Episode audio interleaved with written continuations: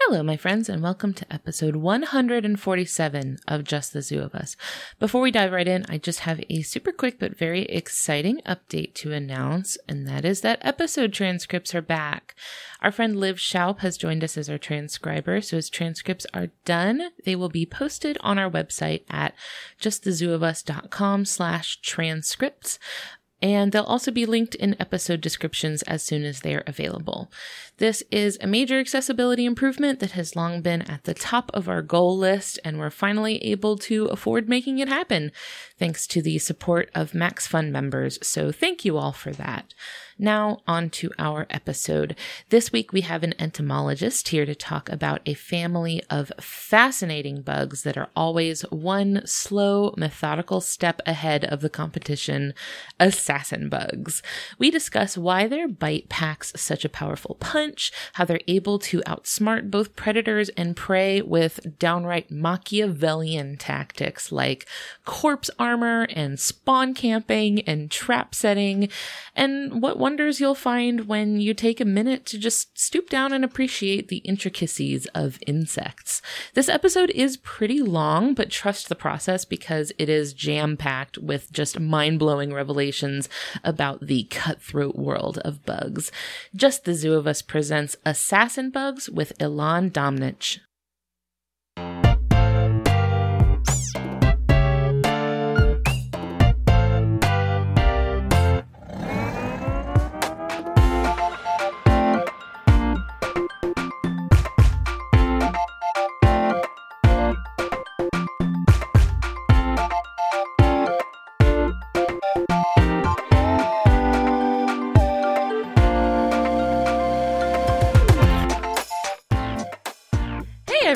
It is Ellen Weatherford. I'm here with Just the Zoo of Us, your favorite animal review podcast. And this week, I'm really excited to talk about a bug that I'm like only a little bit familiar with, so I'm ready to learn. Uh, we're joined today by Ilan Domnich. Say hi, Ilan. Hi, everyone. It is so good to hear from you. For some people listening, if you also listen to the podcast Beyond Blathers, this might not be their first time hearing your voice. We have some mutual friends. Mm-hmm. Yeah, I'm really excited to be here. You were on Beyond Blathers. Which episode was it? Did you do phasmids? Yes, stick insects. Oh, yes. It was a minute ago, but it was delightful. And you're friends with our buddies over at Beyond Blathers, right? Indeed, yeah. Me and uh, Olivia de Bercier, one of the hosts of Beyond Blathers, we actually volunteered together at the Royal Alberta Museum Bug Gallery for I think over a year now, and so we're we're still in touch. We go rock climbing together once in a while. Oh, that's awesome. I love her and I love their show so much. So I'm so excited that our worlds get to collide again. Mm-hmm. What has your journey been like that brought you to working with and studying bugs? What has your bug adventure been like? So, ever since I was a little kid, before I can even remember, I've been interested in animals. And as a little kid, you know, out playing in the dirt, what I saw the most of was insects and other bugs like spiders and stuff. Spiders have always made me a little bit uncomfortable. I think I have some deep rooted arachnophobia that I'm kind of working through. But they're, you know what? They're so interesting that like I love reading about them. I love learning about them. And I love seeing them when they're behind glass. Uh, That's relatable, I think. Yeah. But so growing up, I've always loved all animals. It started with kind of insects and dinosaurs too, because what kid doesn't love dinosaurs? And then as I grew, my kind of favorite animals changed with me. So it started with like dinosaurs and then fish and then reptiles. And then I had a period where I really loved birds. I was never really a mammal person. They're too familiar. They're too much like me. Mm-hmm. I see an animal every day when I look in the mirror. Like, yeah. show me something I don't know. right? So I've always loved kind of the quirky, weird animals. And insects, I think, are by far some of the weirdest. I like to say that I study insects because it's the closest I can get to studying aliens. Yes. I, so often you see a bug and you're like, you didn't come from this earth. and you know what? So often you see an alien in a movie and you're like, that just looks like a praying mantis. Or That's just like, a bug. yeah. Try harder. I did feel that way when I saw, uh, what was that movie? Arrival? Which is like one of my favorite movies I've ever seen in my life. And mm-hmm. the aliens in Arrival definitely looked just like a big fin squid. And I Yeah. was like, that's just that's a thing I already know about. yeah. And s- same with like uh, District 9, Ender's Oh, Game. They had just insects as aliens. You're like, that's just a bug. yeah. Which I like seeing it, but I do wish they were a little bit more outside the box. Mm-hmm. I suppose art does imitate life, though. Yeah. That being said, there's a really great channel on YouTube called Curiosity Archives that does a whole bunch of it's called speculative biology. So when they're like making up animals that would live on alien planets or for instance maybe like 100 million years in the future on Earth, what would animals look like? And I love it. It's so interesting and I'm like these people are way more creative and you see it a lot more in video games too. You see a lot of really creative designs, and then once you get to mainstream media, I feel like that creativity kind of topples out and they go for something that's going to be more familiar to people. Sure. That reminds me of um the game No Man's Sky, where all of the alien life is like procedurally generated. So everything is just like as you're discovering it, the game is inventing it by like Wow. taking a whole like random traits and throwing them all together in one animal. So you get just some absolutely bonkers looking creatures. Did you ever play Spore? I love Spore. I I think referencing Spore is on the Just the Zoo of Us bingo card. Where, like I loved Spore as a kid, and yes, throwing whatever absolutely wild adaptations you can come up with onto this creature and being like, "Here you go, best of luck." yep. and it, somehow it works. I mean, I feel like that's what bugs are doing. like I always loved all insects and all animals in general, and insects always kind of stood out to me as the weirdest of the weird. There's a lot going on in the ocean that's also very weird, but I think it's a little harder to access. It's not something you can just go out and see. You really have to be in the right area and have the right equipment to see the things in the ocean. Whereas insects, you go out in your garden, into the forest, in a park, they're everywhere. And all you need to do is just look a little bit closer and you realize how weird and interesting they are. And so, like, some of the things that just kind of astounded me about insects is how different they're built from us. Like, they are completely different. The way they breathe is completely different from us. Uh, the way their eyes work is different. You know, you look at an insect and they have these compound eyes. And so they're inherently built completely different than we are. Even the way they smell and hear things, you know, they don't have a nose, they smell using their antennae. And they use those antennae to hear at the same time. So, um, or they'll use their whole body to feel vibrations and hear. They even taste with not just their mouth, but with other parts of their body, like their feet. Or a lot of insects will also have taste receptors on their ovipositor, which is the egg laying organ on female insects. And so that way they can like taste the substrate and know where to lay their eggs. Mm. So it's less of like a when humans use taste to determine like is this a good thing to eat or not. They're like using taste for more than that. It sounds like. Totally. And everything you learn about them, you're like, well, this is completely unexpected and isn't at all how it works in mammals. Right. So I just love that. No matter what, there's always more to learn about insects. And that's part of the thing that attracted me to them. I'm like, I could learn about them for my entire life and still not even know, you know, hundredth of the information that's out there. yeah. And there's always new species to be discovered. I heard a quote where, so there's about 1 million species of insects that we know of, and there's another between 1 to 6 million waiting to be discovered. So that means that less than half of all insects have even been found by people. You can go in the Amazon rainforest with a little vial, catch a random bug, and it's probably a new species.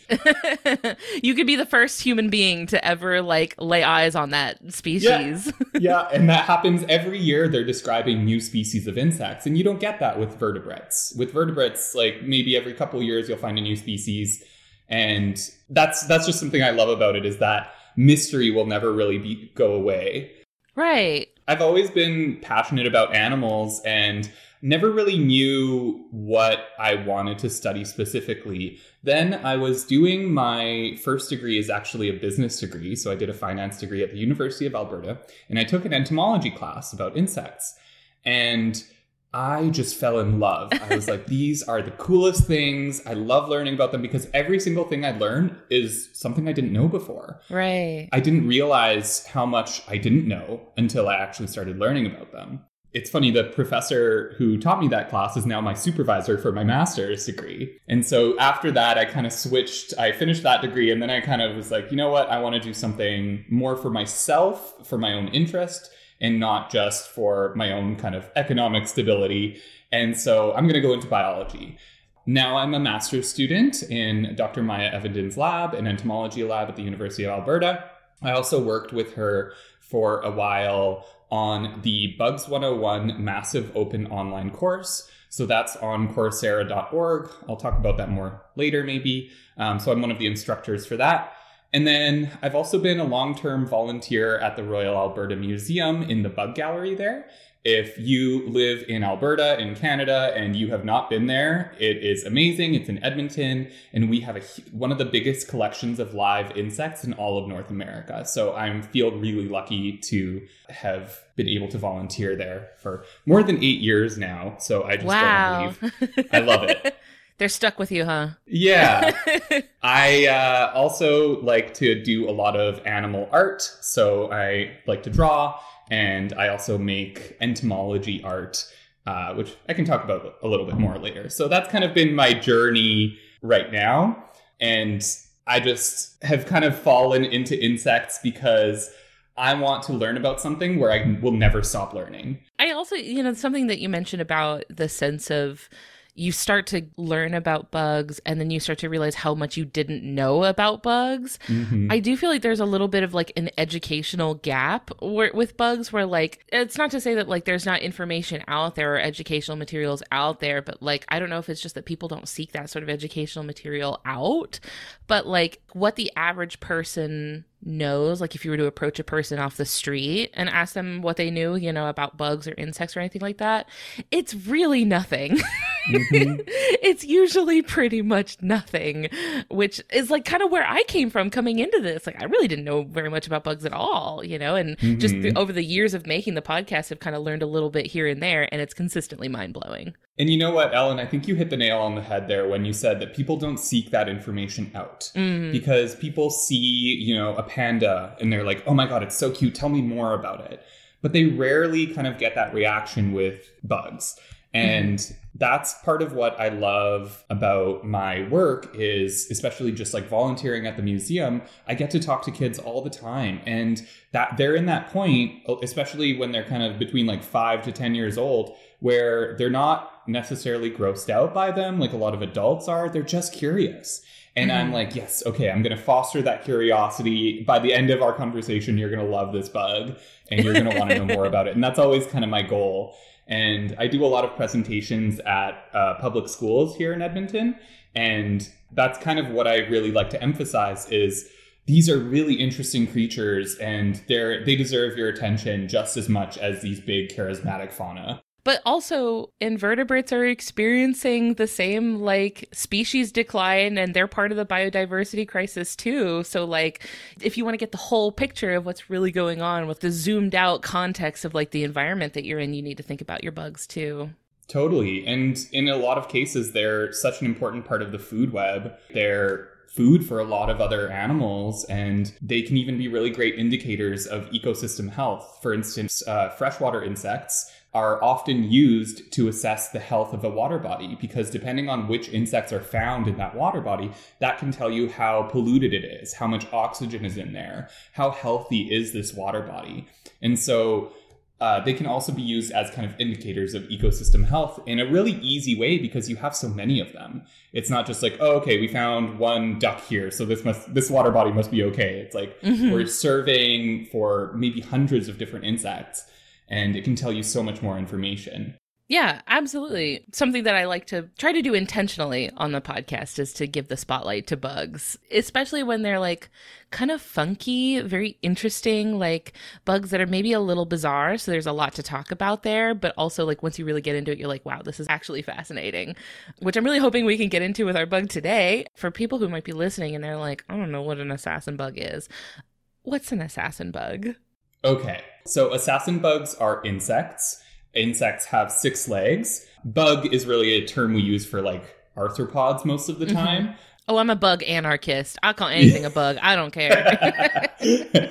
So, you know, in comparison to something like arachnids where they have eight legs, centipedes and millipedes have tons of legs, insects have six legs. And that's a great way to kind of differentiate them from the rest of the group. So if you're ever unsure of whether something is an insect, count the number of legs. This can get weird because caterpillars also have things called prolegs where they're just like extra little, they're called prolegs because they're not real legs.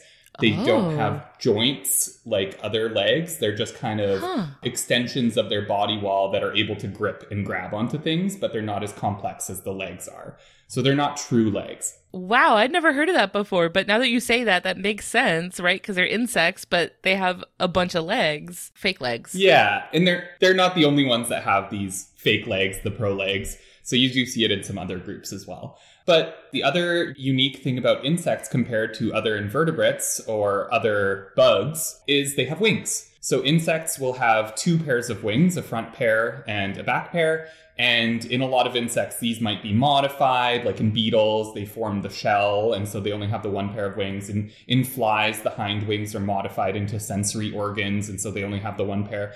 And then in fleas and other insects, they've completely lost their wings. But in general, you can say that insects also have wings. And they are, in fact, the first animals that ever evolved flight, like 450 million years ago or something like that. Before birds, before dinosaurs. Yep, before bats, and that's all the four groups. Well, actually, pterodactyls are technically not dinosaurs, but but you get you get the picture. I know we had to we had to get the dinosaur nerd out for a second. Like put the Yes. dinosaur nerd hat on. and I'm taking it back off. Uh, so, assassin bugs are insects that are in the order Hemiptera. Hemi meaning half, like a hemisphere. Ptera means wing, like pterodactyl means wing finger. So that's where the name comes from, and that's because their wings are half hardened. So, unlike a beetle, where the front pair of wings is completely hard and stiff and made into this hard shell, their wings are kind of like a half shell. They offer some protection, but they're not as clunky as the beetle's shell, where it's kind of blocking their wings from flapping and makes them worse at flying. Um, so, it's kind of the middle ground. Uh, you guys actually talked about some other hemipterans on your podcast. So, one was back swimmers, uh, which Yeah. are closely related to assassin bugs in the sense that they have that kind of characteristic half wing. Um, it looks like they have an X shape on their back. Oh, And that's how you can differentiate them from something like a beetle, where the beetles have a line going straight down their back where their shell separates. In the Hemiptera, the wings overlap and form an X shape. oh, I'll have to keep an eye out for that. Yeah. The other group you guys talked about were cicadas, which do not have those kind of hardened half wings. They just have normal, typical bug wings. And kind of like aphids are also in this group, and they also just have typical membranous wings. But what all of the hemipterans do have in common is not their wings, but actually their mouth parts. So they all have a straw like proboscis that pierces tissue to suck out the liquid contents. So they're they only eat liquid stuff. They can't eat solid food. They literally can't chew. They don't have the parts for it. So they're sticking a straw in a Capri Sun. Exactly. and that Capri Sun might be a plant. Most hemipterans feed on plants like cicadas and aphids. However, a lot of them will feed on other animals, in particular other insects. And so these predatory ones, a lot of them fall into the assassin bug family, which is called Reduviidae. So it's got two eyes in there next to each other. Ooh, I love a scientific name with two eyes in it. You know what? You see them a lot in insects for some reason. And I didn't really know how to pronounce it at first. So you pronounce the first one as E and the next one as I. Oh, oh, sure. so both okay, the sure. sounds that an I make. Eid. Yeah. I'm gonna keep that in mind next time I come across one. Usually, I come across, I'm like, I'm just not gonna say that. and that's fair. It's a de- Latin's a dead language, right? So who really, who's really to say? So they're in the family Reduviidae, which is the assassin bugs, and this family is entirely predatory. There are other predatory hemipterans, like the back swimmers, for instance, are predatory as well, but they're in a different family. Uh, and so they will use their proboscis to pierce animal tissue, which is usually other arthropods, insects, maybe spiders. And this kind of straw-like proboscis, they, it's kind of delicate, so it has a protective sheath. And then inside this sheath, which is what you see when you look at the bug, you see the sheath around the proboscis, and inside are these tiny little things called stylets, which are basically flexible needles. So they're like hollow hypodermic needles that, though, that's actually what's going into their prey. Um, and the proboscis is really just to keep it safe and kind of tucked underneath their bodies when they're not using it. This is actually where the assassin bugs get their name, is because they use their proboscis to stab prey like an assassin might you know, stab someone. Sure, and then and then sheath it away, and then be like, Yeah. I, I think of like in Assassin's Creed, how the guy has like the little dagger on his hand, and he like stabs somebody, and then like retract it back into his hand. Totally, except that dagger is your mouth. That's a little bit more of an unsettling uh, mental image. If if there was an assassin bugs creed where he's you have to like sneak through the crowd and sneak up on your target and then like stab them with your mouth. Oh my god. 100% I would play that game. So the assassin bugs are made up of about 7,000 species in this group. Now, when you're talking about mammals, 7,000 species, that's like all mammals. For sure, basically. yeah. so that's it's a lot of diversity, and that's just within one family. So it just kind of goes to show how much diversity there is in the insect world. So to describe them a little bit, what they look like, they're usually pretty small, anywhere between one to four centimeters. So usually less than two inches. And they live about one year usually, so they're not super long lived, but that's pretty typical of most insects, right? They usually only live maybe a few months to a year, depending on where they live. Here for a good time, not a long time. Yeah, that's not to say some insects can't live a long time. Some ant queens, I think it's pharaoh ants. The queens will live 23 years, is I think the longest. So quite a long time. And there's even some spiders that are thought to live more than 50 years. Whoa. So just because you're small doesn't mean you can't be long lived. It's just that most of them aren't. and so they look, it's hard to explain exactly what they look like, but if anyone's familiar with a stink bug, that one I think is an insect. It is a hemipteran, and that's one I think a lot more people know of. But it's like you took a stink bug and you stretched it out. Like long ways. Yeah, like you put it on that medieval torture rack and you just stretched it. it's a hot dog style stink bug. totally. You folded it hot dog style. So they're basically like a stink bug that's longer, and then they have this big proboscis that's underneath, these big kind of bulgy eyes, and then their wings will fold over their flat over their back and kind of overlap to make this X shape. So that's the adults because only adult insects have wings. And the adults are often aposematically colored. So they're often brightly colored, this kind of warning coloration to warn predators don't mess with me. Maybe I'm a little bit dangerous. But the nymphs, on the other hand, so uh, their juveniles are called nymphs instead of larvae. Which is such a delightful way to describe anything. Nymph is like one of the most beautiful words in the English language. So I'm so glad they're called nymphs. It makes them sound so much cuter. It's so whimsical. Yes. This is a cottage core bug. so we call them nymphs because they don't go through a complete metamorphosis. They don't have this severe change in body form like a caterpillar to a butterfly. Instead, the juveniles look and act very similar to the adults. We see the same things in other groups like grasshoppers, where if you've ever seen a baby grasshopper, it's basically just a cute little version of the adult, and the only real difference is that they don't have wings or functional reproductive organs. Now, with assassin bugs, the nymphs actually look very different from the adults, and that's because the nymphs employ camouflage. And you don't see that in the adults. So the nymphs are often kind of in stealth mode all the time. And I'm going to talk a lot about how they do this because this is one of their neatest features. Um, so I don't want to spoil it right now. Okay. But just, just kind of keep in mind. So the nymphs are more camouflaged. They're often muted colors, grays and browns. The adults, on the other hand, are brightly colored. And that's because they can't really do camouflage very well because they have wings. And it's very hard to camouflage when you need these kind of large, flat organs that, you know, the wings need to be a certain way for them to fly. You can't just cover them in all sorts of modifications to camouflage them or else they might not work anymore. So Sure. the adults have kind of foregone that camouflage and gone the complete opposite direction and now they're brightly colored. So this uh, bright warning coloration, it's not just a scare tactic that is, you know, all bark and no bite like you see in a lot of uh, mimics. So there's a lot of flies that will mimic wasps, and the flies are actually completely harmless. They're just trying to, you know, trick the predator. It's a bluff. Yeah. In their case, it is not a bluff. Oh boy. So they can deliver a really painful bite. And that's because when they bite you, they're actually injecting you with the same thing that they inject into their prey, which is their saliva. Their saliva is acidic, so it's digestive. And when they bite you, they're digesting you. And that's oh. why it oh. hurts so much. Oh, so is it is this the same thing as a venom or is it considered something else? Uh, it's similar to a venom. You can call it venomous saliva. It's also digestive, so it's kind of like it fulfills multiple functions. So it's a venom, it's a digestive enzyme, and it's saliva. It's just um, like a um, corrosive thing. Yes, all in one. a multifunctional saliva. Yeah, and it is very functional. So it can cause a lot of pain to something as large as a human, you know, thousands, maybe millions of times larger than it.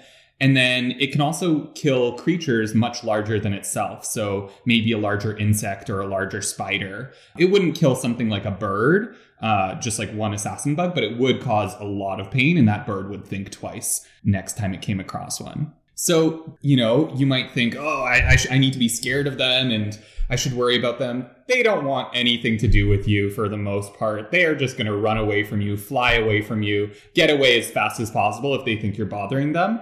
Um, it's only if you actually grab it that they might bite you. Right. So they're not like bees or wasps where they're defending a colony. And so maybe they might sting you just because you're close to their colony or something like that.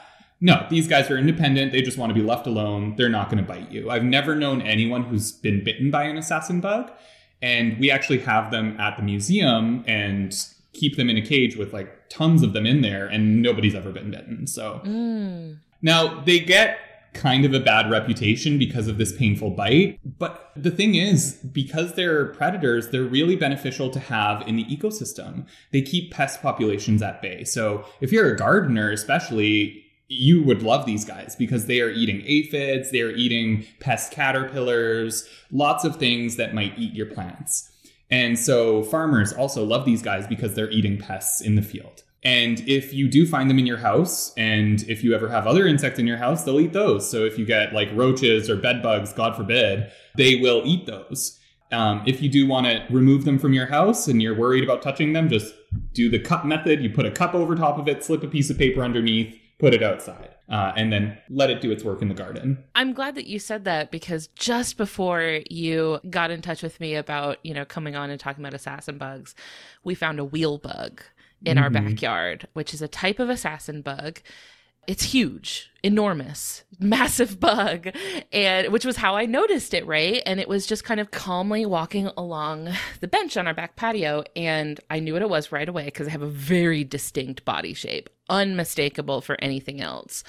And I also knew, like you said, they have a reputation for having a very nasty bite. Uh, so I knew to stay very far away from it. And I got my phone and I zoomed in as far as I could on it to get a nice picture and video of it. And, you know, I was like, you know, they're.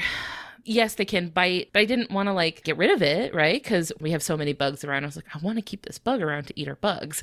And so, what I ended up doing was I sent a picture of the bug to my neighbors on either side. I said, Hey, y'all, I saw this bug don't touch it. Don't get close to it. They have kids and pets and stuff, right? So I was like, you know, keep an eye on your kids, make sure your kid's not grabbing it. But I also was like, they will eat our mosquitoes. Leave our bug alone. Let him do his thing. Just basically giving people a heads up to keep an eye out for this bug so that their kids weren't grabbing it and getting bitten. But it was so cool.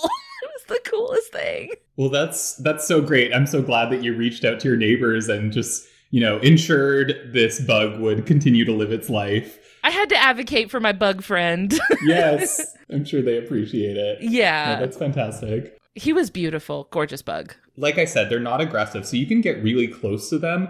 They're not strong flyers, so they're not going to fly at you or anything like that. They're just going to try to keep walking away. They don't even really run. Like, yeah. they are not fast.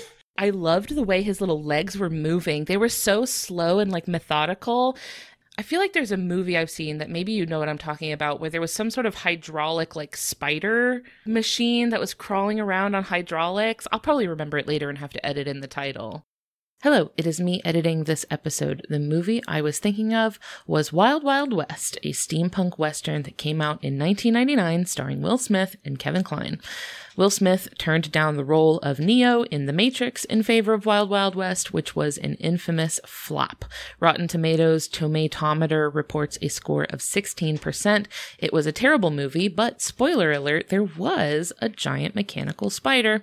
Mystery solved. Back to the episode but it looked like a little hydraulic robot crawling around. Yeah, and you know, it is methodical in the way even that it crawls. And I actually have a point about that in ingenuity. Oh, good, so good, good. we'll talk more about that later. Absolutely. So, if this is your first time ever listening to this podcast, what we do is we rate animals out of 10 in the categories of effectiveness, ingenuity, and aesthetics. So, first up is effectiveness. This is physical adaptations. These are tools that the animal has built into their body that let them do a good job of the things they're trying to do. So, this is a predator. So, ways that they are catching their prey, eating their prey, things that they have that allow them to avoid be- becoming prey themselves. Uh, what do you give assassin bugs out of 10 for effectiveness? So, for effectiveness for assassin bugs, this is something I had to think long and hard about. I really want to try to be as objective as possible. So, for them, I have given them an effectiveness score of 9 out of 10. Beautiful. So, pretty good, not perfect. So, insects in general, super successful, right? So many species, such high numbers, and they can live almost anywhere. So that alone tells you they're effective. They're doing a good job at what they do. And they've been doing it the longest. Absolutely. So I've got a few points here for kind of points for them, and then I'll tell you why I deducted a point. Uh, and I can only deduct one because I want it to be fair to these guys. So the first thing I want to talk about is their bite. So they have this really strong, venomous, digestive saliva that they use to kill their prey. So they'll find their prey item, stick them with the proboscis, inject their saliva, and the saliva actually digests the inside of their prey. So spiders do something similar. When they bite their prey, they liquefy the inside so that they can suck out um, all the liquefied contents, and basically all that's left is a husk of the insect. But like I mentioned before, this saliva also causes pain when it's injected into a larger animal. Um, so the saliva will kill its prey, but at the same time, it can also be used as a defensive mechanism. So that's really effective. You know, you can scare off animals big and like so much bigger than yourself but it also makes them really, really effective hunters. So they can capture and kill prey up to 10 times their body size. So it's like a single lion taking down an elephant or something. It's pretty amazing. And maybe if that lion had a venomous bite, it could. They should invest in some venom. yes. They should take that feat at their next level up. the other thing is not just the fact that the venom is really strong, but the way they administer it.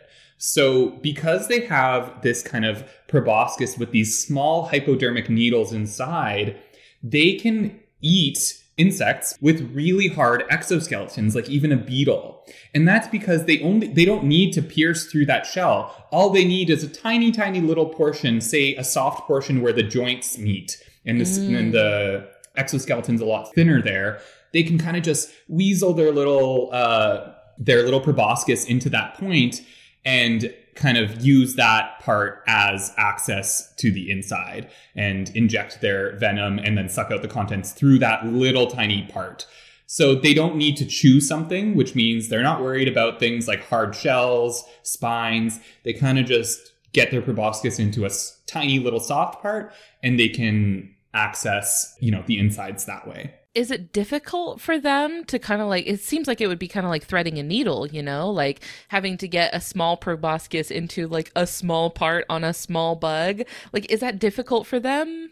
Well fortunately bugs have a lot of joints. Oh sure. More than you and i So even if you just like look at one of their legs, they have so many different joints there. And then in between all of the, they're called sclerites, in between all of the little segments on their body, there's kind of a, a thinner area there. And so there's lots of different areas that they can access, but they definitely do have kind of favorite areas that they target. Like behind the head seems to be a big one. Mm. Um, kind of like the neck region of an insect is also a little bit more flexible, you know, to allow the head to move a little bit more.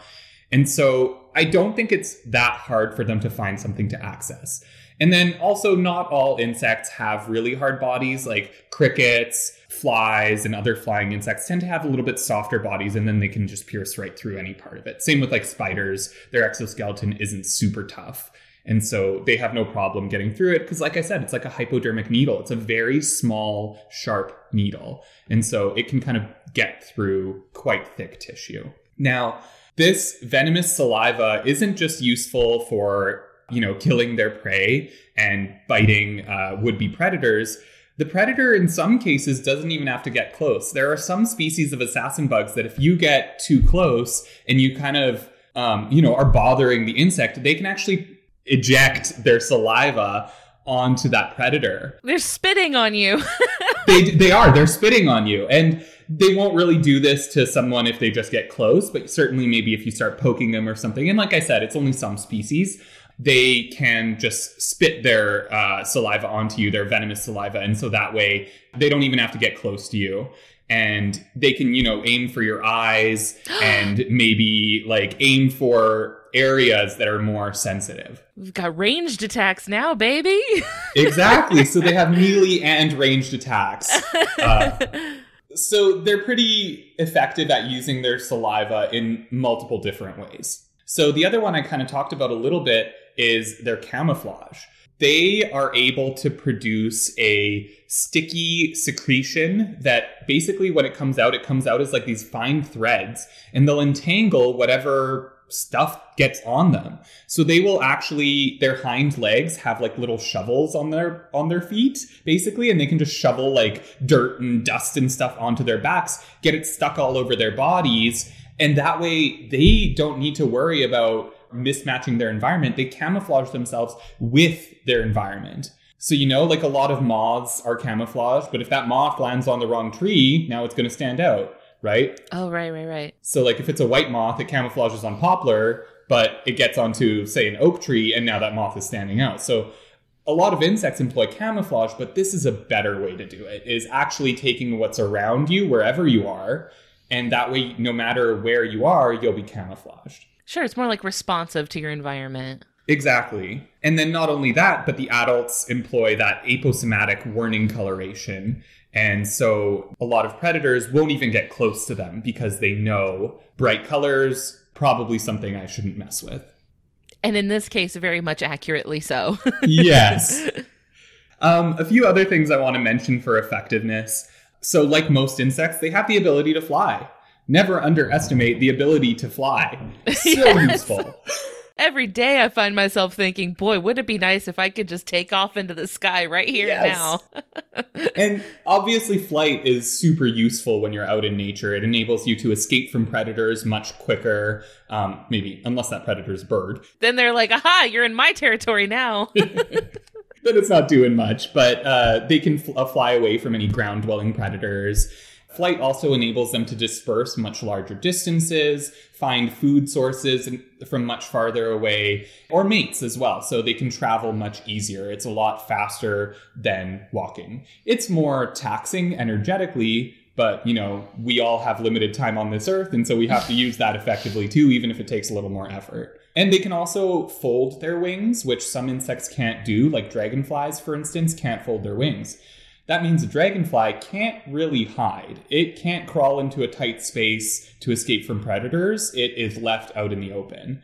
Whereas these guys, like many insects, can fold their wings so they can fit into tight spaces and little nooks and crannies to hide away from predators. I would imagine that would also make it less likely that something would tear through their wings, right? Like if if a dragonfly has their wings out all the time, that's a lot of opportunities for something to like their wings to get damaged. And then what are you going to do then?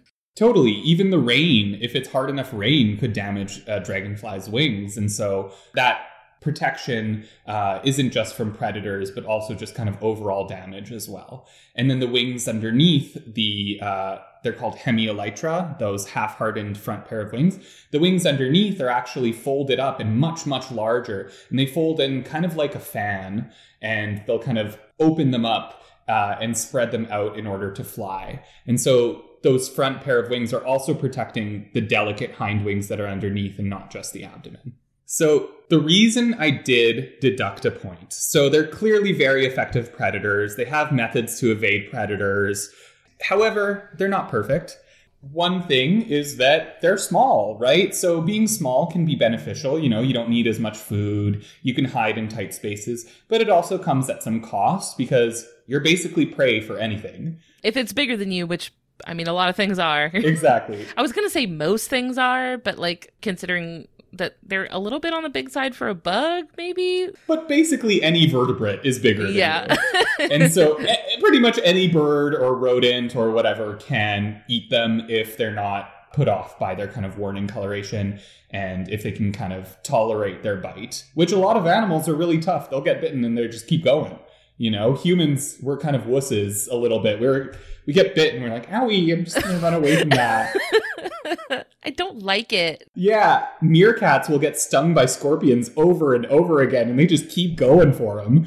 Do you think it, that for the meerkats, maybe it's something like what humans experience when we eat spicy food? when we're like, oh man, it hurts so good. I love the pain. like, dial it up. Oh like... my god, maybe. Thrill seeking meerkats. they just like crave the spice because that's like you know in plants that like capsaicin that they're producing is supposed to be like stop eating me yeah and humans are like ooh delicious maybe and you know what maybe these guys even taste a little bit sour or spicy because of their uh, like acid that they have so just to go on a little bit of a tangent uh, ants for instance by the way all ants are edible you can just eat any ant maybe don't eat it alive because it can sting you, but ants are supposed to have a little bit of a sour flavor. And that's because they also have acid in their stinger that's on their rear end. And so that gives them that kind of flavor. And a lot of people actually like it. Like people eat insects in a lot of countries. Right. Um, and in the future, we're all going to be doing it. But for now, it's kind of restricted. It's actually like more than 70% of countries in the world. We're really. Most the, people eat, eat bugs, and we're the ones that are like, ew. Yeah. And then we go and eat a lobster. Which is the same thing. Just bigger. it's big and wet. What's the difference? Yeah. So yeah, that's kind of an interesting tangent. So maybe these guys have that kind of flavor too. Who knows? It's a defense mechanism that has actually backfired. Yeah. Makes them tastier. But there's a reason that you don't really see huge insects. Like there are a few that can get maybe a foot long, and that's really impressive. But most insects and other arthropods tend to be small. And the reason for that is because they are limited in their how big they can get due to the way that they breathe. So insects and other arthropods. Um, I'm not going to talk about crustaceans because that's a whole other ballgame. They're underwater. We're talking about on land. But they generally breathe through a series of tubes that go throughout their whole body. So they don't have lungs, these like specialized organs, these big sacs in their body that can inflate and deflate to bring oxygen in and out. Insects do it a little bit more inactively. They just have all of these tubes that connect to the outside, and the air basically just passes through. So they're using diffusion to breathe, and they're not really actively pumping the air, which means that they're limited by how much oxygen is available. So the amount of oxygen in the atmosphere determines how big insects can get because they're using diffusion and not actively pumping air. And so, if you go back in time to when insects kind of first appeared during the Cambrian period, you see these huge insects like dragonflies that had a two foot wingspan. There was a millipede that was so big it could stand up to look a six foot tall person in the eye.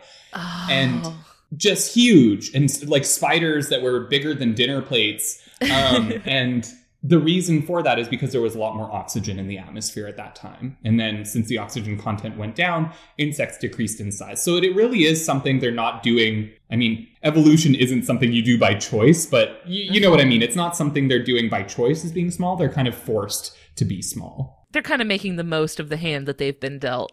yeah. So I didn't want to deduct a lot of points because there are benefits to being small as well. So I don't really consider that a huge drawback.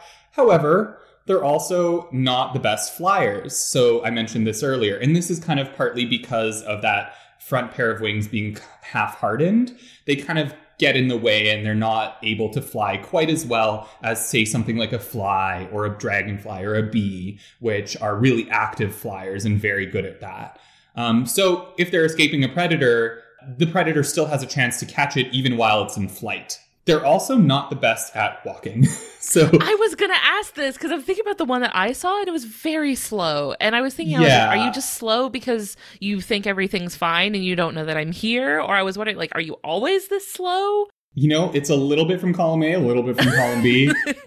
so they're not, they don't really run. Like, they never run. Like, cockroaches are great runners. Tiger beetles are the fastest runners in the world. They run so fast that the world is a blur to them. And a tiger beetle, when it's hunting, has to run, stop, and look around, see where it is, run, stop, and look around because they can't see while they're running. So there are some insects that are amazing runners, and this is not one of them they tend to be slow. Now, that slowness does help them because it can help them camouflage if they're employing camouflage. It can help them sneak up on prey or maybe avoid predators. But if a predator does see them, that's pretty much it. You know, they're they're resorting to their chemical defenses rather of biting them um, if they get caught. Uh, they are able to still walk up glass walls like a lot of insects can. So, you know, that's still pretty impressive. In vertebrates, we pretty much just have geckos, and that's about it. Uh, that can do that, but in insects, a lot of them can walk up glass because of these little pads on their feet called pulvilli. This is what enables a fly to land upside down on your ceiling. Have you ever been in bed staring at a fly on the ceiling thinking, how the heck are you staying up there? Like, what are you holding on to? yes, and it's because of these kind of pads on their feet that work through like microscopic, I think they're like molecular forces that are in mm-hmm. play here. So, you know, they're not great at flying, they're not great at running, they're kind of small. And the other thing that I kind of deducted them a point for, they don't have the best eyesight compared to some other small, you know, insects or jumping spiders, for instance, have amazing eyesight. And, you know, like dragonflies and flies also have very good eyesight. Those more active flying insects, bees too. Theirs is not amazing. It's not bad for an insect, but it's also not as great as it could be compared to some other ones. It sounded to me like based on what you said earlier they're also like not relying exclusively on their eyesight to get around so like they're kind of like using other senses to navigate too so maybe they don't have to like solely rely on their eyesight like humans largely have to rely pretty heavily on their eyesight but it sounds like they're using other means of perceiving Absolutely. So they're very good at smelling, uh, using their antennae. They can, you know, detect vibrations on the substrate. Uh, so if something is moving around near them, they can. They're not hearing it; they're kind of feeling it. Um, which, when you're hearing, you're really just feeling vibrations in the air with specialized organs in your ears. So hearing and feeling vibrations are very similar, but they yeah so they'll primarily kind of find their prey by smell and then use their eyesight when they're already close to it However, eyesight can always be useful. Never hurts to have a great set of eyes on you, right? Especially Sure. for evading predators, I think would be kind of the best uh, way. You know, but these guys have a defense if they do ever get caught, so they're not helpless by any means. some notes but still high scoring Yeah, still a very effective insect, but they're not, you know, the most amazing kind of epitome of what every insect should live up to. Uh, they have areas for improvement as well. Uh, don't we all Hey there, we are going to take a quick break to hear from a couple of the other shows on the Maximum Fun Network. When we get back, we are going to talk about the mind blowing ingenuity and quirky yet uniquely charming aesthetics for the assassin bugs. So stick around, you're not going to want to miss it. Hi, I'm Dan McCoy, I'm Stuart Wellington. And I'm Elliott Kalan. and the three of us host The Flophouse. It's a podcast where we watch a new bad movie and then we talk about it. Dan, you say it's hosted by the three of us. We've had a lot of great guest co hosts like Gillian Flynn, Jamelle Bouie, John Hodgman, Jessica Williams, Wyatt Cenac, Joe Bob Briggs, Josh Gondelman, Roman Mars. yeah, and you said new movies, but what about the time we did Meatballs 2? Okay, okay, yeah, sometimes we do older movies and sometimes we have guests, but mostly it's about us talking about like recent bad movies. And don't forget about the ones where I made you do a role playing game where you played cartoon dogs. All right, yeah. But Shouldn't a promo be a really simple explanation about what our show's about? So, what's the show about, Dan? What's it about? What's it about? it's about friendship, all right? It's about our friendship and how we love each other. the Flophouse. It's a podcast mostly about bad movies on Maximum Fun. Do you sometimes wonder whatever happened to the kids at your school who really loved Star Trek? You might remember a kid like me, the one who read the Star Trek novels and built starship models. I also took music classes to avoid taking gym classes that required showering after, but I don't see what that really has to do with. Or a kid like me. I introduced myself to kids at my summer camp one year as Wesley. But when the school year started and some of those kids were in my new class, I actually had to explain to my friends that I had tried to take on the identity of my favorite Star Trek character. The shame haunts me to this day. I'm sure some of those Star Trek fans from your childhood grew up to have interesting and productive lives, but we ended up being podcasters. On The Greatest Discovery, you'll hear what happens to two lifelong Star Trek fans who didn't grow up to be great people, but just grew up to be people who love jokes as much as they love Trek. So listen to our new episodes every week on MaximumFun.org or wherever you get your podcasts. So I want to talk a little bit about what they're doing with their incredibly effective body. Uh, the next category we rate animals on is ingenuity. This is behavioral adaptations. These are things that they're actually like actively doing in ways that they're behaving that help them like solve problems they encounter or get an edge and compete with other species or just survive and make it through the day. What do you give assassin bugs out of 10 for ingenuity? So this is actually the reason I wanted to talk to you about assassin bugs because ingenuity is where they shine. Really? And when you think about insects, you don't typically think about insects as having a ton of complex behaviors or really impressive strategies, but assassin bugs are just amazing. So I this one was an easy one for me to score them 10 out of 10. Absolutely no question. They are ingenious. Really? I didn't know this. Whatever you're about to tell me is a surprise. I have so much to tell you about this. So I'll talk a little bit first about their camouflage again. So a lot of them will actually ambush their prey. Specifically, there's a whole subfamily called the ambush bugs, where that's what they do. They just sit and wait for prey to come by and then they ambush them and attack them. So because they need to do this, they're very good at camouflage, very stealthy. This is typically the nymphs that will camouflage themselves by kind of covering themselves in debris. There's one species that covers itself in dust and lives more in like uh, urban environments. And so it covers itself in dust and it just looks like a clump of dust. And you wouldn't even know it was an insect until you saw it moving around. Right. I'm not going around inspecting every clump of dust I see. Yeah. So the fact that they can, you know, cover themselves with whatever's in their environment, I think definitely uh, is pretty intelligent of them. They're not just relying on what they look like, but they can change their appearance in that way. And other species, so there's some that will actually cover themselves in the corpses of their prey What? when they digest their prey, the prey is insects most of the time or other arthropods. And so they're left with this hard exoskeleton, this husk of the body that's left behind. And what they'll do is they'll stick that onto their own bodies, and this enables them to camouflage their scent. So, a lot of insects navigate the world through scent. And so, by covering themselves in the scent of their prey, they can sneak up on their prey without ever being detected. Huh. You, you might have mixed feelings about this. This is absolutely like medieval warlord behavior of like like covering yourself in like the discarded skeletons of your enemies. Wearing them around. This is unhinged.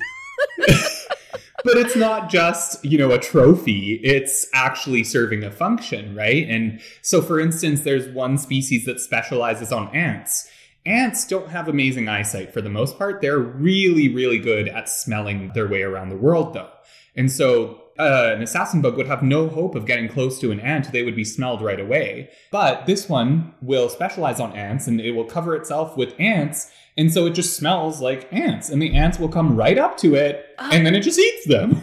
Oh my gosh. this is an interesting thing that I think I talked about when we talked about ants, which is like the ant individually is about the dumbest thing on this planet. Like ants as a group are capable of just like the most incredible feats of engineering and like the most genius, brilliant civic engineering at a massive scale. But then you look at an individual ant, and an individual ant will see like a giant sentient clump of dead ants crawling towards it and be like, Oh yeah, absolutely. Big hug. Bring it in, my friend. Yeah, friends. Yeah. Those are my buddies. All clumped together the way they always are. so, yeah, I think that's kind of a really neat way that they're not just camouflaging visually, but even they're camouflaging their scent as well. And this camouflage, this kind of coat of whether it's debris or the, you know, bodies of their victims, the slain remains of their enemies. yeah. It also doubles as protection because say a lizard is attacking it you know a lot of lizards will catch things using their tongue. They might actually bite the or just stick their tongue onto this kind of armor that they've put on their bodies and then they just get a mouthful of that and the insect is left there and can walk away. Wow. It sounds like this one like behavior that they're doing serves them in many ways. Absolutely. And they have a lot of other really neat behaviors too. So there's one uh, that I came across that I thought was really interesting. It's worth mentioning. Uh, it's the feather-legged assassin bug. Uh, I'm gonna try to pronounce this scientific name: Ptilocnemus lemurm. so this is an ant specialist, kind of like that other one where they'll camouflage themselves with uh, the corpses of the ants. These guys have a different strategy. They actually produce a pheromone from a special gland on their underside. The gland is called the trichome. And they produce this pheromone that attracts ants. So the ants aren't just smelling, you know, dead bodies of their friends they're it's actually attractive. They're like, ooh, what is that smell? A perfume. yeah, and the ants walk right towards it. So that bug doesn't even have to move. Its prey comes to it. and what's interesting is the ant will walk underneath it towards the scent because that's where the scent is coming from. And it's called feather legged because its legs have all these hairs coming off of them. I was googling a picture while you were saying the um, scientific name, and they do have beautiful fluffy leg warmers. Yeah, it's very 80s. And those leg warmers actually serve a function. So when the ant gets underneath there, the ant will probably realize something ain't right, and it will bite onto those tufts of hair on their legs. But it's just tufts of hair, and so it doesn't hurt the the assassin bug at all. And when it's biting onto those tufts of hair on those hind legs, the assassin bug has the perfect angle to pierce the delicate skin behind the ant's head in the kind of neck area. It was a trap all along. It was a trap, and not just getting you into the trap, but getting you into the position where it can most effectively eat you. Oh, that's true. Like having the tufts of hair towards the back of the bug's body means that the ant has to turn around and like expose its weak point to you. Like the big glowing red weak spot on the boss that you're fighting is now like facing you. Exactly. So, not all of these assassin bugs will use some debris for camouflage. For instance, the adults don't. Like I said, they rely more on that warning coloration. Some of them, however, do camouflage in a different way, including the adults, where their, their bodies are even more elongate and they kind of look like sticks. Um, or maybe blades of grass. And that's because they live kind of in the grass or on these kind of areas where they'll be hanging out on sticks. And so they can also camouflage that way. So they have multiple kind of ways to camouflage. Now, this camouflage isn't just visual, it's also behavioral. So they, when they walk, if they're trying to sneak up on prey, or if they're trying to avoid a predator, they'll actually walk kind of like they're doing a dance. Stick bugs will do this too, kind of like a piece of leaf blowing in the wind where they're not walking directly straight. They'll kind of go swinging back and forth, just like as if the wind was blowing, you know, a piece of debris or a, or a leaf or something. It's performance art, is what it is. Absolutely.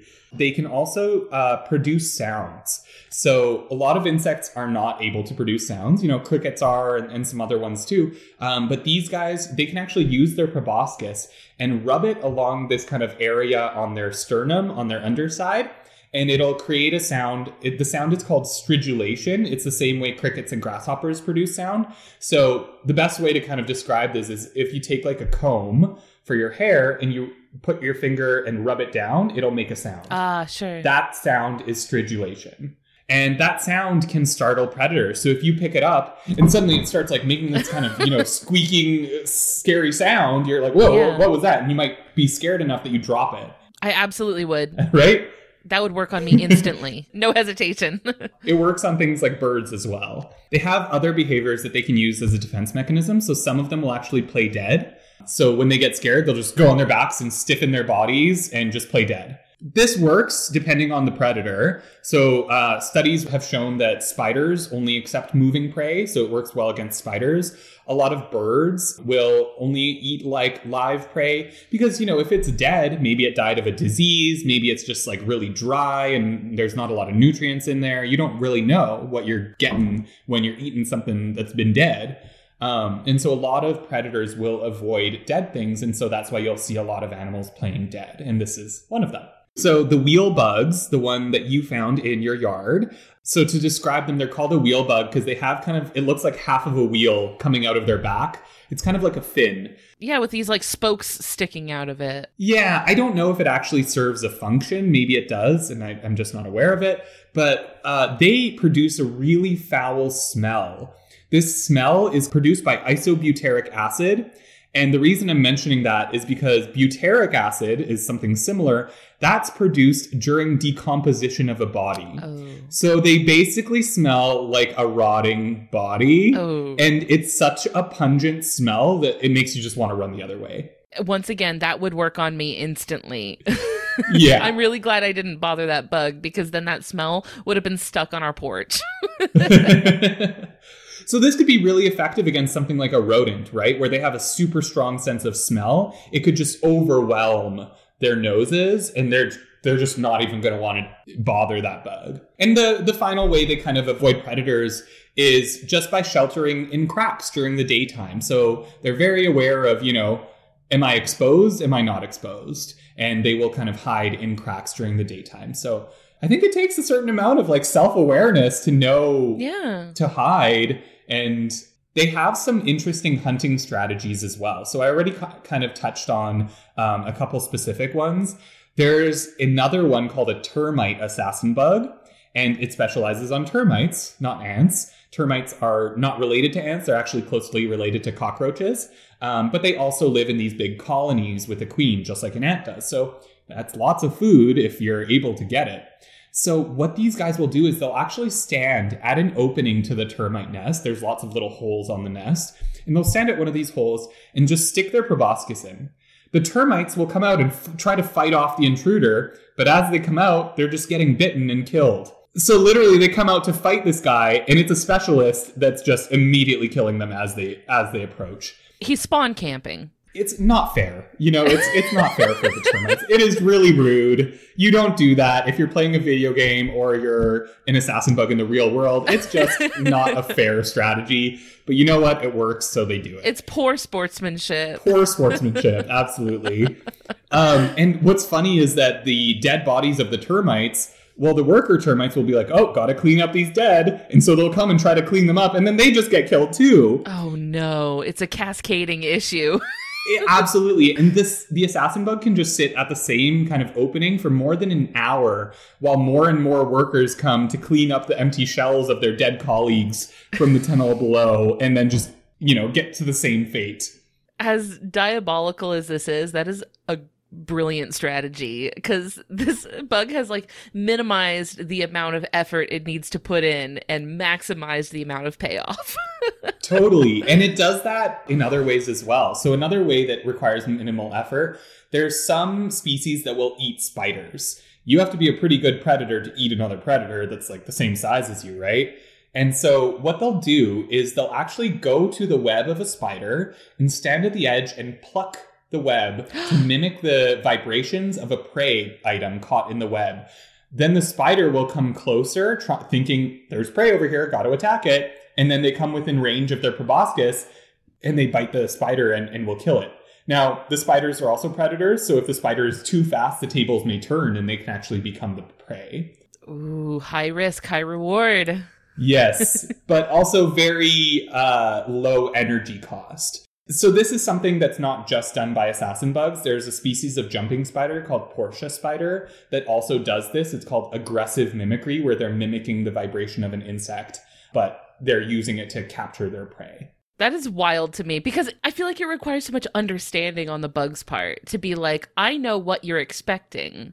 I know what you want to happen. So I'm going to imitate the thing you're expecting so that then I will have the advantage of you. Like, I feel like that just requires such a high level of like analytical understanding of the world around you and your adversary, I suppose. Yeah. It's just like mind blowing that it comes from a, a little bug. And these these bugs that are doing this, it's not like they only hunt spiders. This is a special technique that they use for this specific prey item.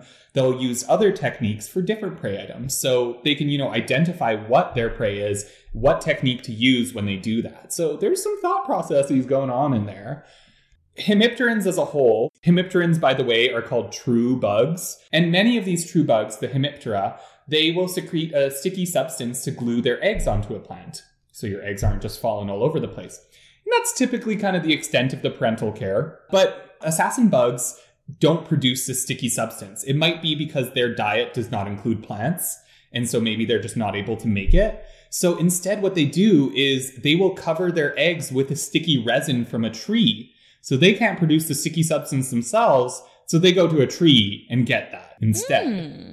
Interesting. So like they they know they need it, but they also are like, well, I don't have it, so I'm gonna have to go find it. Yeah. It's kind of like using their behavior to make up for something they don't have built in. Totally. And they'll cover their eggs with this kind of sticky resin. So, you know, the eggs are kind of adhered to the plant, but also more importantly, the eggs are actually protected from ants and parasitoid wasps. So, wasps that are looking to lay their eggs inside another insect or inside another insect's eggs um, are called parasitoid wasps.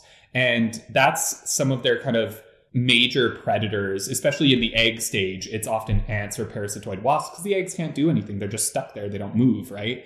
And so this tree resin kind of provides a protective coating, and it also has chemicals that the tree has produced that might be unpalatable to the ants. I thought that was pretty neat that they are finding things in their environment and using those for their own benefit in more ways than just one. They seem quite industrious. Yeah. Based on the fact like they're, they're doing that for their eggs, but they're also like finding things in their environment to stick on their bodies and stuff. Like it just seems like they're very like in tune with their surroundings and like using what's around them to their advantage.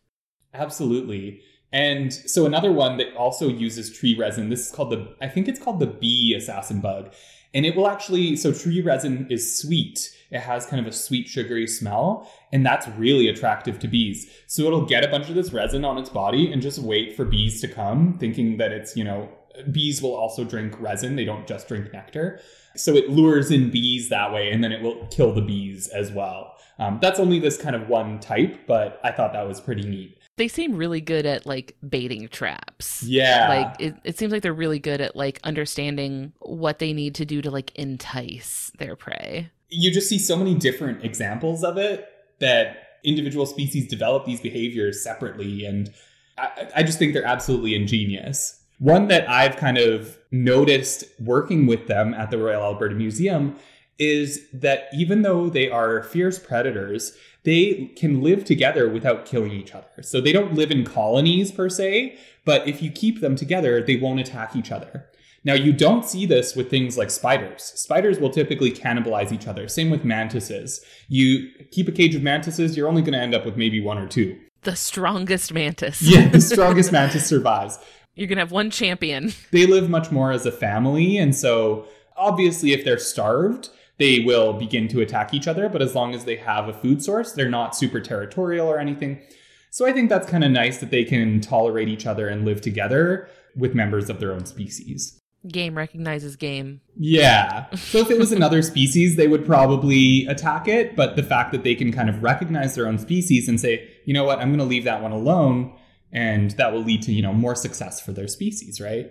The final thing, I know that this is something you like to talk about on your podcast, is parental care. Most hemipterans don't have any parental care. They'll lay their eggs and then they just walk away and leave. Um, and a lot of assassin bugs do something called egg guarding, which is exactly what it sounds like. They will stand and watch over their eggs and guard them. There are some species where it's actually the males that do the egg guarding. So a nice little role reversal in the animal kingdom. Good for him. Yeah, being a good dad. Good job, Dad. Yeah. So in this in these ones the females will only guard the eggs if there's no male present, which is nice that they have kind of a backup plan. Like, okay, the boy's not here, maybe he got killed, um, and so the female will actually stand guard over her eggs in that case. There's also some where both guard the eggs together. And in the ones where the male is guarding the eggs, the females actually have a preference for males that are already guarding some eggs. So they know this is a good dad. he is reliable. I'm going to mate with this one, and I know he'll guard my eggs. All right, they got dad energy. yeah. So they're they're a little bit pickier, not just mating with the first one they see. Right, but enough to think like, well, I know that you've had babies, so like you might be like you're an experienced father. Uh, yeah. Interesting. They're not looking for monogamy, they're just looking for a capable father. Right. He's allowed to have other girlfriends.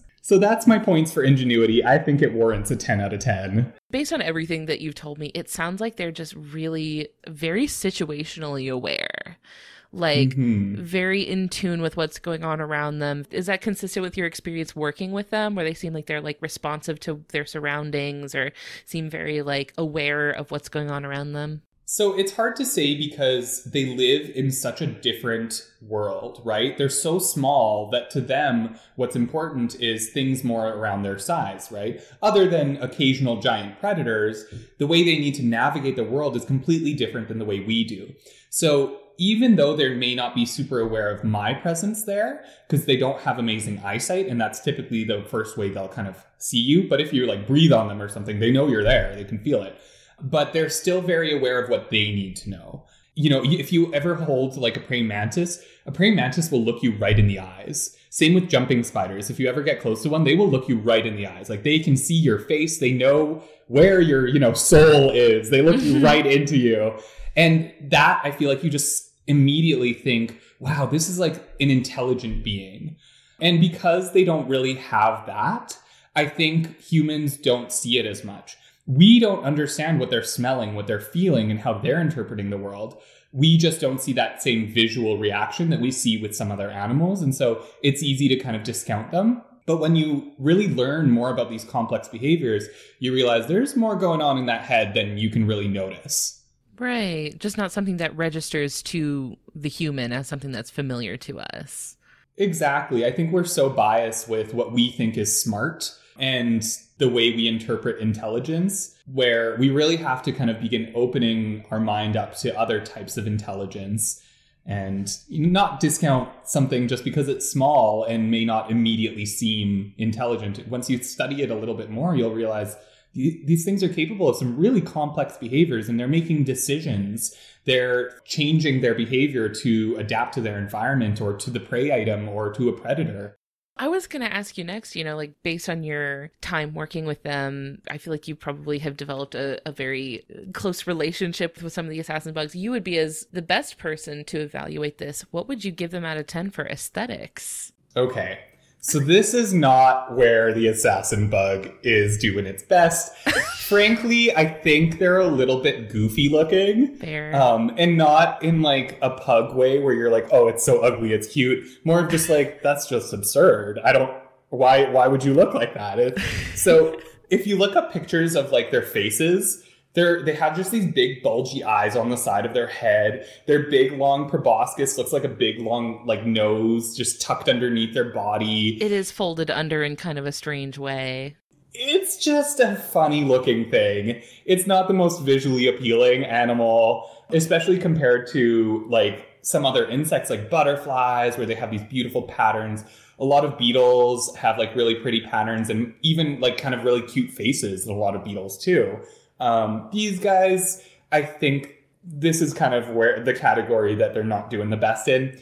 So I only gave them a five out of 10, which I know is a low score, but like I am not one of the type of people that, you know, thinks insects are like creepy or weird. So I don't remove any points for that. But when I compare them to other insects like butterflies, beetles, stick bugs, which like are also really, really cute, the the camouflage that they do isn't particularly pretty. Like some moths that camouflage, you look at them close up and you're like, oh, it's actually like a beautiful pattern. These guys, it's just dirt on their bodies, right? It's just dirt, So- which works well for them. It works great. It just doesn't look beautiful to humans, and that's not their fault. That's an us thing. Looks aren't everything, right? They're not. I will say, I do love the wheel bug. I think that the spokes on its back make it look like a stegosaurus, and like that's very successful for me. That's a good point. I like that. I did give them points for being kind of cute and small. Like, I think that, and their kind of slow walk is kind of charming. They don't like skitter around like a cockroach. And I think cockroaches are cute too, but the way they skitter is maybe not the most appealing thing. Um, so they're kind of cute the way they like walk and kind of stumble around. But that being said, when you compare them to other insects or other animals, they're definitely not a standout in terms of appearance. They have kind of some neat looks to them sometimes, but nothing too visually appealing. It's a unique charm all their own. Yeah. We love them anyway. I do have a few other kind of fun facts that don't fit into the other sections. okay. So, um, there's this really interesting relationship between assassin bugs and this plant called tarweed. And there's actually a video uh, made by Deep Look on YouTube that uh, documents this. And so basically, the plant produces the sticky secretion that will uh, lure in and trap flying insects. So the insects are like, ooh, this smells sweet and delicious. Let me fly onto this. And then they get stuck. And all of these dead insects or freshly killed insects will lure in the assassin bugs. So they can smell the dead ones and they can walk a little bit more freely on this plant. Their bodies are a little bit more raised up. And so they're not getting stuck onto it. They can kind of walk a little bit more carefully and they will just eat all of these freshly killed insects. But once they're done, they'll actually move on that plant to eat the pests that are on that plant. So there's caterpillars that will feed on it that don't get bothered by the sticky secretions. And these assassin bugs will come and they'll kill all those caterpillars.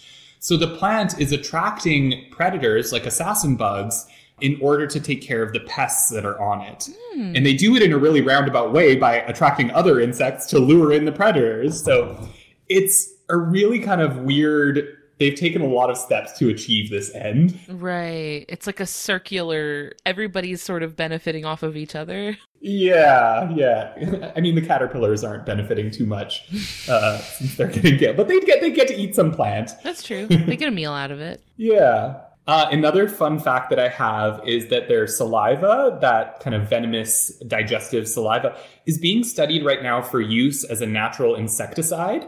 So we're seeing if we can mimic the chemical compound and use it as an insecticide in uh, cropping systems Oh, because it's effective against a lot of different pests. that's really cool. I love good uh, biochemical engineering. Yeah. One thing I have to mention about them. So, this is the reason they get a bad reputation. So, one is the fact that they can bite, but they are particularly kind of prejudiced against because there is a, a subfamily of them that can transmit diseases. So there's one subfamily within the family of assassin bugs called Triatominae, and they are very unusual because they are bloodsuckers. No other members of the group does this. These guys find a big vertebrate host, a mammal or bird, and they'll suck out the blood from that host, which is usually not a really a big deal. Um, you know, maybe it's itchy or annoying, but not the end of the world. However, some of them can transmit diseases. So they will transmit a disease called Chagas disease, which is not a good disease. Um, it can cause death. Chagas disease kills about 10,000 people in the world every year, which is actually a really small number when you compare it to other diseases. Malaria, for instance, kills 600,000 people per year, and that's transmitted by mosquitoes. And so, Chagas disease, while kind of a serious disease if you do get it, it's not super prevalent, and it's really only transmitted by one subfamily, and they live in kind of the tropical area of Central and South America. Uh, they're not common, and you won't really come across them in in the states very much. Um, certainly not up here in Canada. Uh, but that's the fact that they can transmit this this disease. Humans are like big no. Sure. Um, and so if you look up assassin bugs, a lot of the things you'll get is from pest control agencies that will say assassin bugs transmit diseases. You don't want them in your home because they can transmit Chagas disease. And it's like, no, it's really just this one type. And like 99.9% of assassin bugs are not doing that. Right. And even within this one subfamily, not all individuals will have that disease. But the reason I want to bring this up is because this is actually one of the theorized causes of death for Darwin. As in Charles? Charles Darwin, yeah, the man himself. There's lots of different kind of theories about why, how Darwin died, and this is one of them. So during one of his trips, um, according to his diaries and letters, he slept in these kind of rural houses and outdoors for about half a year in these areas that are hyper endemic for Chagas disease. So these specific areas where Chagas disease is, and that exposes them to him to these blood sucking uh, assassin bugs. They're actually called kissing bugs, which I think is a much friendlier term. But the kiss is not something you want. To, it's not something you want to get kissed by. The kiss of death. Yeah. the disease is called by it's a type of trypanosomiasis, so it's uh, Trypanosoma cruzi, I think is the species name of the bacteria. And they actually wanted to test Darwin's remains for the DNA of this bacteria to see if that's how he died. But basically, the curator of the place where he's buried was like, no, we're not digging up his body so you can test it. No fun. Yeah. so uh, unfortunately, we'll we'll probably never know how Darwin really died. But I just thought that was kind of a neat thing, an impact that they've made on history. Mm, headcanon accepted. the final thing I want to say about them is if you are interested in helping the insects in your area, um, including assassin bugs, which are great for your garden, like I said, 99.9% of them are completely harmless to humans, other than if you really, really kind of bother them and, and get a bite by them. And it's not a bite you need to worry about going to the hospital for or anything, it's just painful. But if you want to help the insects in your area, a great way to do this that's just super easy is to leave the leaves on the ground over the if you have winter in your area or if you have a dry season leaving the leaves on the ground during that season a lot of insects will sleep in those leaves. And so, um, by kind of just waiting until spring to clean up any fallen leaves from trees, you can uh, support all, pop- all populations of things like bees, ladybugs, and all sorts of really beneficial insects, even butterflies. Some of them will pupate in their little cocoons in the leaves. And so, when you're cleaning up all these leaves, you're removing all of those insects. And that's kind of their main habitat when they're uh, sleeping over winter. Be kind to your bug neighbors, your bug friends. Treat them with respect because there's a lot more going on with them than may meet the eye at first. Absolutely, yeah. What a beautiful critter. Well, as we're wrapping up today, I would love it if you could let our friends listening know like what kind of projects are you involved with right now and where can people like follow you on social media and keep up with your work? Yeah, absolutely. So, as I said, right now I'm doing my master's in entomology at the University of Alberta. So, my master's is a little bit less focused on the insects themselves and a little bit more focused on science communication. So, my master's is looking at extension in agriculture in Alberta. Now, what extension is, is basically the communication between researchers and scientists and the people that are actually using that research, which in the case of agriculture is the producers, the growers, the farmers. So I'm looking at kind of how we can better bridge that gap between the scientists and the producers, specifically in Alberta um, for agriculture. So it's it's very kind of specific to my region, um, but that's what my project is about. As I mentioned before, I was also part of the Bugs 101 course project. So it's a massive open online course. You can take it on coursera.org. That's C O U R S E R A. So course and then R A uh, dot org. And Coursera is a fantastic platform where they have hundreds of free online courses made by universities around the world. So it's like university level quality of courses for absolutely free. You can also pay if you want to get a certificate to kind of show that you've done the course, but if you're just doing it for yourself, you don't have to pay. And it's a fantastic way to have this kind of higher level education uh, freely available for the world. So I think that's amazing. And I was one of the creators of the Bugs 101 course. So it's an introduction to insects and their impacts on human societies. So we talk a lot about their biology and diversity and kind of the functions of their uh, of insects in our ecosystem. And then we also talk about a lot of the different impacts that they have on humans. So whether that's in agriculture, in medicine, in even forensics, uh, insects are often uh, used to help solve crimes. There's a whole field called forensic entomology. And so we talk a lot about that. And then also just like insects in our culture, how have they been kind of represented historically, artistically, and that kind of thing. So if you'd like to learn more about insects, Bugs 101 is a great place to start. Uh, and like I said, you can take it for free on Coursera.org.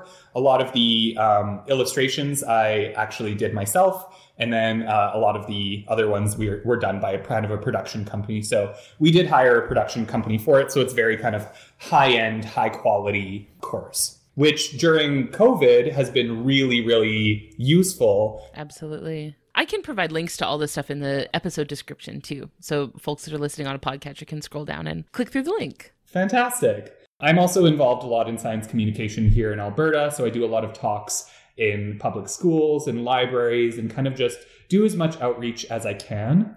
I'm actually the outreach director for the Entomological Society of Alberta, so I try to do some outreach kind of as my role in that. Um, just last week, I actually ran an insect pinning and shadow boxing workshop. So one of the things I like to do is not just pin the insects, which a lot of entomologists do, but I like to put them in shadow boxes and arrange them with a bunch of natural materials to kind of highlight their beauty and not just have it, you know, an insect in a shadow box, but really showcase a lot more of nature and maybe not what their specific habitat would look like, but just kind of trying to highlight their beauty a little bit more. And so you can see some of my art, um, my shadow boxing art, and just my drawings as well on my Instagram, which is at crude underscore organism. And so, yeah, check me out. You can give me a follow. Feel free to message me if you have any questions about insects or anything. I'm always happy to reach out to curious minds. Absolutely. Thank you so much for joining us today. Thank you for your time and your knowledge. I gotta say, the probably about ninety nine percent of the stuff that you said was absolute news to me.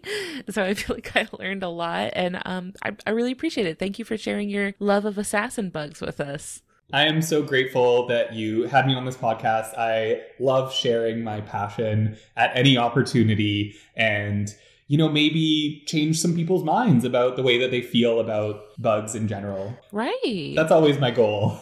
I mean, learning is a great way to dismantle fear. Absolutely. So hopefully, we've done some fear dismantling today. And you know, when I get people coming to the bug gallery, parents with their kids, I notice it's always the parents that have that fear. It's not something that's inherent in our in our minds. It's something we learn from our environment, from you know the people around us, the community, and our overall society. Is like you should be afraid of bugs, and it's.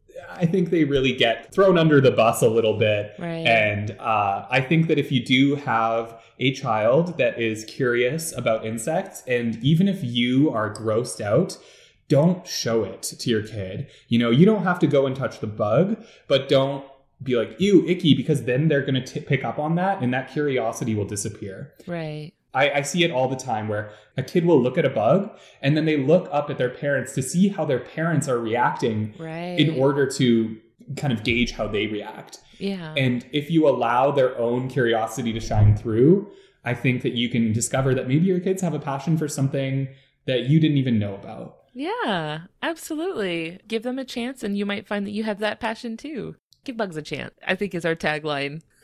I love it. well, thank you so much, Ilan. It has been a delight. I've had such fun talking to you, and we will catch you later. All right. Thanks, Ellen. Thanks. Bye. Bye. Thank you so much for listening, friends. I have found that a major way that making this podcast has impacted my life has been the improvement of my relationship with the bugs in my life through learning more about them so that I can understand and appreciate them better. So I really hope we've helped some of you out there find that joy today. If you liked what you heard, it would mean a lot to us if you could leave us a good rating and review on your podcatcher. We've actually had quite a few new good ratings on Apple Podcasts recently, and that means a lot to me. It really helps to know that folks out there are listening and enjoying. We're also on Facebook, Twitter, Instagram. We have a Discord server that's a lot of fun. I also stream video games on Twitch on Thursday nights. So link up with us on socials if you want to hang out virtually. You can also send me an email at ellen at justthezooofus.com if you have a cool animal you'd like to hear about on the show. We'd like to say thank you to Maximum Fun for having us on their network alongside their other wonderful shows like the ones that you heard promos for here today. You can check them out and learn more about the network at MaximumFun.org. While you're there, please consider signing up for a membership to keep us going along with the rest of the shows on the network. Like I mentioned at the top, we're using that support to improve the show in really cool and exciting ways like bringing back transcripts. So we couldn't do that without y'all. And finally, we would like to thank Louie Zong for our just incredible theme music. That is all for today. See you next week. Thanks. Bye.